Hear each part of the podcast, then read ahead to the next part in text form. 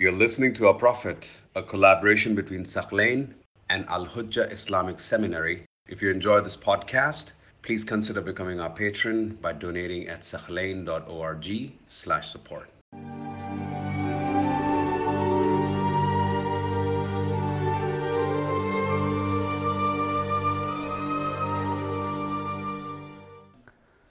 As we continue our examination of the biography of the Prophet there are many events that happened in Medina in the first and second year of the Hijrah.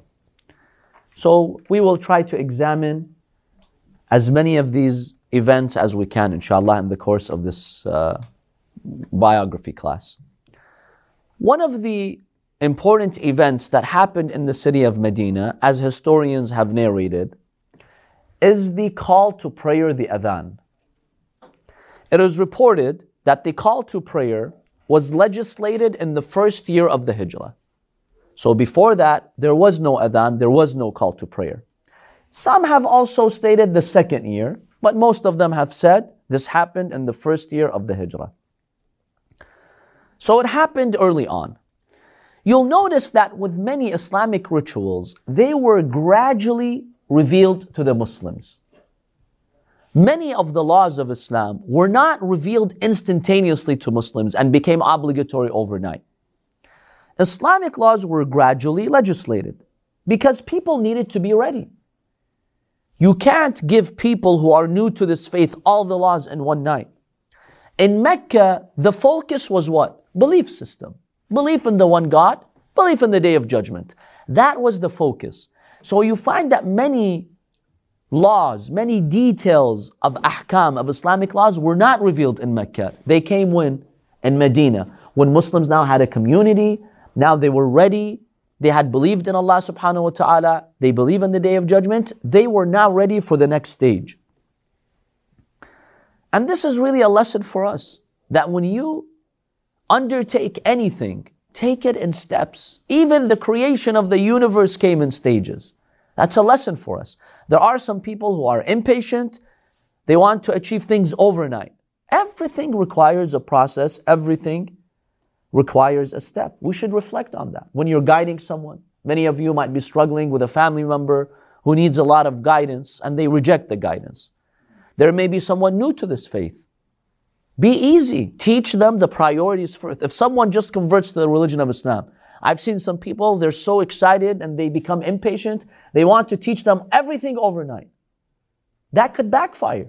I've seen a case in New York where it backfired where the sister who had converted, um, she had married a Muslim brother, and he wanted to teach her everything overnight. And he would get frustrated. You know, this is the religion of God. She's like, take it easy. Give me time. I'm new to this faith. So sometimes we grow impatient, but remember the lesson from the Prophet's life that everything came in stages, even sinful habits like alcohol. For example, wine. The, Islam, the religion of Islam did not ban it overnight. It came in stages. Because you have to make the people psychologically ready. Then they will accept the word of Allah subhanahu wa ta'ala.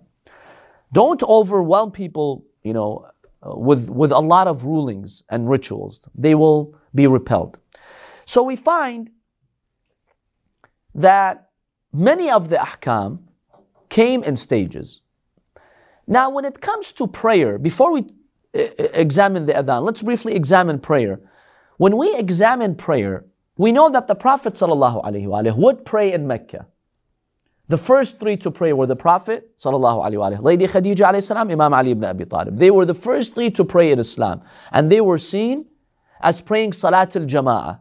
Then the first person to join these three was Ja'far, the brother of Imam Ali, the son of Abu Talib. Abu Talib told his son Ja'far, go and join them and pray with them. And that is an indication that Abu Talib believed in the message of the Prophet. Otherwise, why would you send your son? Okay, Imam Ali, he didn't consult anybody. He was always with the Prophet. He never went to his father and say, do you give me permission to follow this Prophet? Never. Imam Ali ibn Abi Talib was with the Prophet. But Ja'far, initially he was not part of that group of Muslims. The Prophet, Lady Khadija, Imam Ali alayhi salam. Abu Talib commands him. He tells him, Go and join the Holy Prophet sallallahu alaihi wasallam. Yes. Why was Abu Talib also with them? We examined that last year. Because Abu Talib had a very important status in Mecca, he wanted to be seen as an objective arbitrator. So he would not publicly announce that he's a Muslim. That way he had leverage to pressure the Quraysh. He would negotiate on the Prophet's behalf. He was more accepted by Quraysh, and that way he could defend the Prophet. See, when you officially join him, then they consider you, you're part of our enemy now. You're on the other side. So we clearly will going to undermine you and we won't accept anything that you do. But when they see you publicly not embracing that faith, then when, the, when, when Abu Talib took the Prophet under his protection, he could get away with something like that. He could protect him, he could defend him. And this was very essential in keeping the Prophet alive in Mecca. Had Abu Talib publicly joined the Prophet, the Meccans would have started their war earlier on the Prophet and they would have attempted to assassinate him. So that's why he did not publicly declare that, even though he made references. So we see that the Prophet ﷺ, along with those early Muslims, they would pray in Mecca, but their prayer was not the 17 rak'ah that now we pray. This was legislated later. Initially, they would just pray two rak'ahs, any other form. Prayer was mandatory. You have to pray to God. But it was not structured in the 17 rak'ahs that we know today. This happened later on. When the Prophet was on his journey to the Mi'raj, the ascension to the heavens, Allah subhanahu wa ta'ala revealed to him the prayer. Then it seems in Medina, when the Prophet arrived Medina, one hadith states in the first or second year of the Hijrah, another hadith states after the birth of Imam Hussein alayhi salam, that's when God commanded the Prophet to tell Muslims to pray the five daily prayers as we know them today 17 rak'ahs 2, 4, 4, 3, and 4. That came in the city of Medina. In Mecca, they would just offer a simplified version of the prayer. So the salah did exist, but the full complete salah was mandated in Medina. So some narrations indicate this is in the second year of the Hijrah. Some narrations from Al Imam Zain al Abidin from the Imams of Ahlul Bayt, they say after the birth of Imam Hussein. So Imam Hussein was born which year? Fourth year of the Hijrah? Fourth year of the Hijrah, three or four year, the third or fourth year of the Hijrah. That's when the Muslims started to pray the full prayer, the 17 rak'ah. So it's either two or four between these two years. But before that, the salah that we know today, the 17 rak'ah, was not mandatory for Muslims. They would pray. You would have to pray to Allah, but a simplified version. Now, what about the adhan? In Mecca, obviously there was no adhan because you're being low profile. You don't want to publicly instigate the pagans. If the Muslims would go and their adhan would be heard, oh, the pagans would have annihilated, annihilated them overnight. So that was not practical to have the adhan. So the adhan came later in Medina. But exactly how was the adhan legislated? When we look at the Sunni sources and the Shia sources, we see that they're very divergent. The Sunni sources mention how the adhan started in Medina. And we we are going to critique, critique that and evaluate that. So many Sunni sources like Ahmed Ibn Hanbal in his Musnad, Tirmidhi, they narrate the following. They say when the Prophet ﷺ was in Medina, he wanted to gather his companions for salah. But how do you notify the companions when to get together for salah? So he consulted them. What should I do? Some of them suggested, let's bring out the bells just like the churches. Let's ring the bells that would be an indication that time has come for salah. The Prophet wasn't too comfortable with this suggestion, but it seemed like a plausible suggestion. Okay, that's a way to announce the salah. Then, once they dispersed, one of those companions by the name of Abdullah ibn Zayd, Abdullah ibn Zayd, he goes home, he has a vision or a dream. In his dream, he hears the words of the adhan. Allahu Akbar, Allahu Akbar, Shadu an la ilaha illallah, Shadu anna Muhammadan Rasulullah sallallahu alayhi wa until the end of the adhan. He hears that in his dream. He wakes up, he comes to the Prophet. He tells him, Ya Rasulullah, I have an idea. Let's not go with the bells or the other suggestions. I heard this in my dream, that this is the call to prayer. We shout out these words. The Prophet ﷺ loved his idea. He's like, excellent. I love this idea. This will be our adhan. This will be the call to prayer. 20 days later, Umar ibn al-Khattab comes to the Prophet ﷺ. He tells him, Ya Rasulullah, I had the same vision last night, uh, uh, that night that the other companion had. But because he was the first who came to you and he told you about it, I felt embarrassed to come and say, hey, I had the same uh, dream. but I had the same dream and this is the adhan. And from that day, the adhan in the second year of the hijrah, it was legislated. And this was the Muslim call to prayer. Now, in one version of these ahadith, Abdullah ibn Zayd, in fact, he claims to have had a vision. But he's like, I said dream because I feared people will accuse me of lying. He's like, I had a vision. I saw the angel uh, speaking the adhan. But I said dream so people will take me more seriously. Because if I say I had a vision, I'm sure a lot of the companions would have falsified him.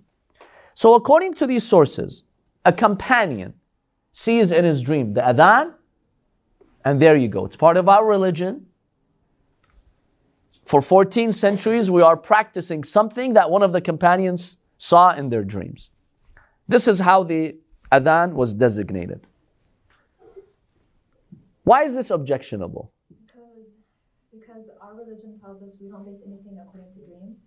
Um, and second of all, why would it go to the friend, like the companions, and not to the Prophet himself? We have a number of objections. First of all, the Prophet ﷺ was constantly receiving revelation from Jibra'il. Why would he be confused as to how to gather the companions? He has to consult them. Some of them bring out the bells. And then this guy sees a dream and God communicates to him the adhan. Well, when the Prophet is there and he's receiving revelation every day, can he ask Jibra'il, why doesn't God communicate this to the Prophet? It's absurd that a companion sees that in his dream and the Prophet is left hanging there. He doesn't know what to do. That's ridiculous. Second, the dreams of prophets, yes, are clear signs of Allah subhanahu wa ta'ala, but not average ordinary people. Since when does the dream of a person make uh, you know something enter the religion of God? Make the religion of God be based on a dream? That's unlikely. Allah subhanahu wa ta'ala would not do something like that. Third, we see that the Prophet ﷺ, when it comes to matters of religion, he would never consult his companions. Never. Worldly matters, logistic issues, yes, he would consult them. Religious matters, never. As an example, when the Muslims were praying to Jerusalem, north, the Jews mocked them. Ah, you Muslims, you don't have your own qibla, you follow our direction and qibla. The Prophet was disturbed, Muslims were, were disturbed. They wanted a solution, you know, something to save them from that situation Something to psychologically give them independence from the qibla of the Jews. What does the Quran say? Did the Prophet sit and consult his companions? Hey, which qibla should we choose? Should it be Mecca? Should it be somewhere else? No. The Quran says, قَدْ نَرَى تَقَلُّبَ وَجْهِكَ فِي السَّمَاءِ Allah says, We see you, Ya Rasulullah, raising your head to the sky, waiting for revelation. Meaning, Allah, send us the qibla that you want for us. So when it comes to matters of religion, he would always wait wahi, wait for wahi. He wouldn't consult his companions and then they would give him a suggestion and then he would add it to religion. Never. He would always take it from revelation. So why is it when it comes to the adhan, the Prophet has to wait for a companion to see a dream? That's illogical. Third, Al Imam al Sadiq alayhi salam was asked about this. In one hadith, he asks, What do other schools of thought believe, about the adhan? They tell him that one of the companions saw a dream, and that's how the adhan found its way to the religion of Islam. The Imam salam says, I swear by Allah, that's false. That's not the case. The religion of God is more dear to God, more honorable in the eyes of God than to have a companion see a dream and have that dream be the basis of an Islamic ritual. That's not the religion of God. Allah has an angel who communicates these things. Jibra'il, the greatest angel of God, to the greatest messenger. Why have a companion who sees this dream? So we see that this is unacceptable. And this is really um, offensive to the Prophet It's offensive to Jibra'il. It's offensive to Allah. But many of them until today, they believe this. Yeah, our adhan started by a dream. The dream of a companion. Who added, uh, was it Umar who added Salatu Khairun min Yes. Then there's another discussion about the adhan. Uh, for example, Hayya ala khair al-amal. That was omitted. As-salatu khairun min al-nawm was actually added by Umar ibn al-Khattab in his era. During the time of the Prophet, that did not exist. These are some details of the adhan. Yes. But now we're talking about the original adhan. The original call to prayer. How was it legislated? So the Sunni sources, many of them, they say that it was legislated in this way. A companion saw it, the Prophet liked it, and then he said, okay, let's go by this. Bilal, go and say this adhan. And that's how the adhan became a part of our religion. For the reasons we mentioned, this is objectionable. So, what is the stance of Ahlul Bayt? What did the Imams of Ahlul Bayt, peace be upon them, say about the adhan? The Imams, the Imams of Ahlul Bayt, peace be upon them, made it very clear that on the night of Isra and Mi'raj, the Prophet ﷺ was taken to Jerusalem. Jibra'il makes the adhan in Jerusalem. The Prophet hears the adhan from Jibra'il in Jerusalem. Then the Prophet ﷺ prays. Then after that, when the Prophet begins the Mi'raj, the ascension into the heavens, if you remember from last year, the Prophet stopped at Bayt al-Ma'mur. Some narrations say that's in the fourth sama, fourth heaven, fourth sky. Over there in Bayt al-Ma'mur, Jibra'il, once again, for the second time, he makes the call to prayer, the adhan. All the souls of the prophets of God, all the angels, they form lines and they pray jama'ah behind Rasulullah This happened during the Mi'raj, the Isra and the Mi'raj, which was in Mecca. The Prophet was in Mecca when the Mi'raj happened. So it was during the Mi'raj that Allah subhanahu wa ta'ala revealed to the Prophet sallallahu alaihi wa the adhan. And it was at the Mi'raj, if you remember from last year, that Allah revealed to the Prophet the salah as well. Allah subhanahu wa ta'ala initially legislated the salah. It was 50 prayers, then Allah reduced it to five prayers, and the five prayers were only two rak'ahs each, 10 units. Then later on in Medina, it became 17 units. That all started during the Mi'raj. It was during the Mi'raj that Allah subhanahu wa ta'ala taught the Prophet sallallahu alaihi wasallam the adhan. But in Mecca, the Prophet could not practice the adhan because he was under persecution.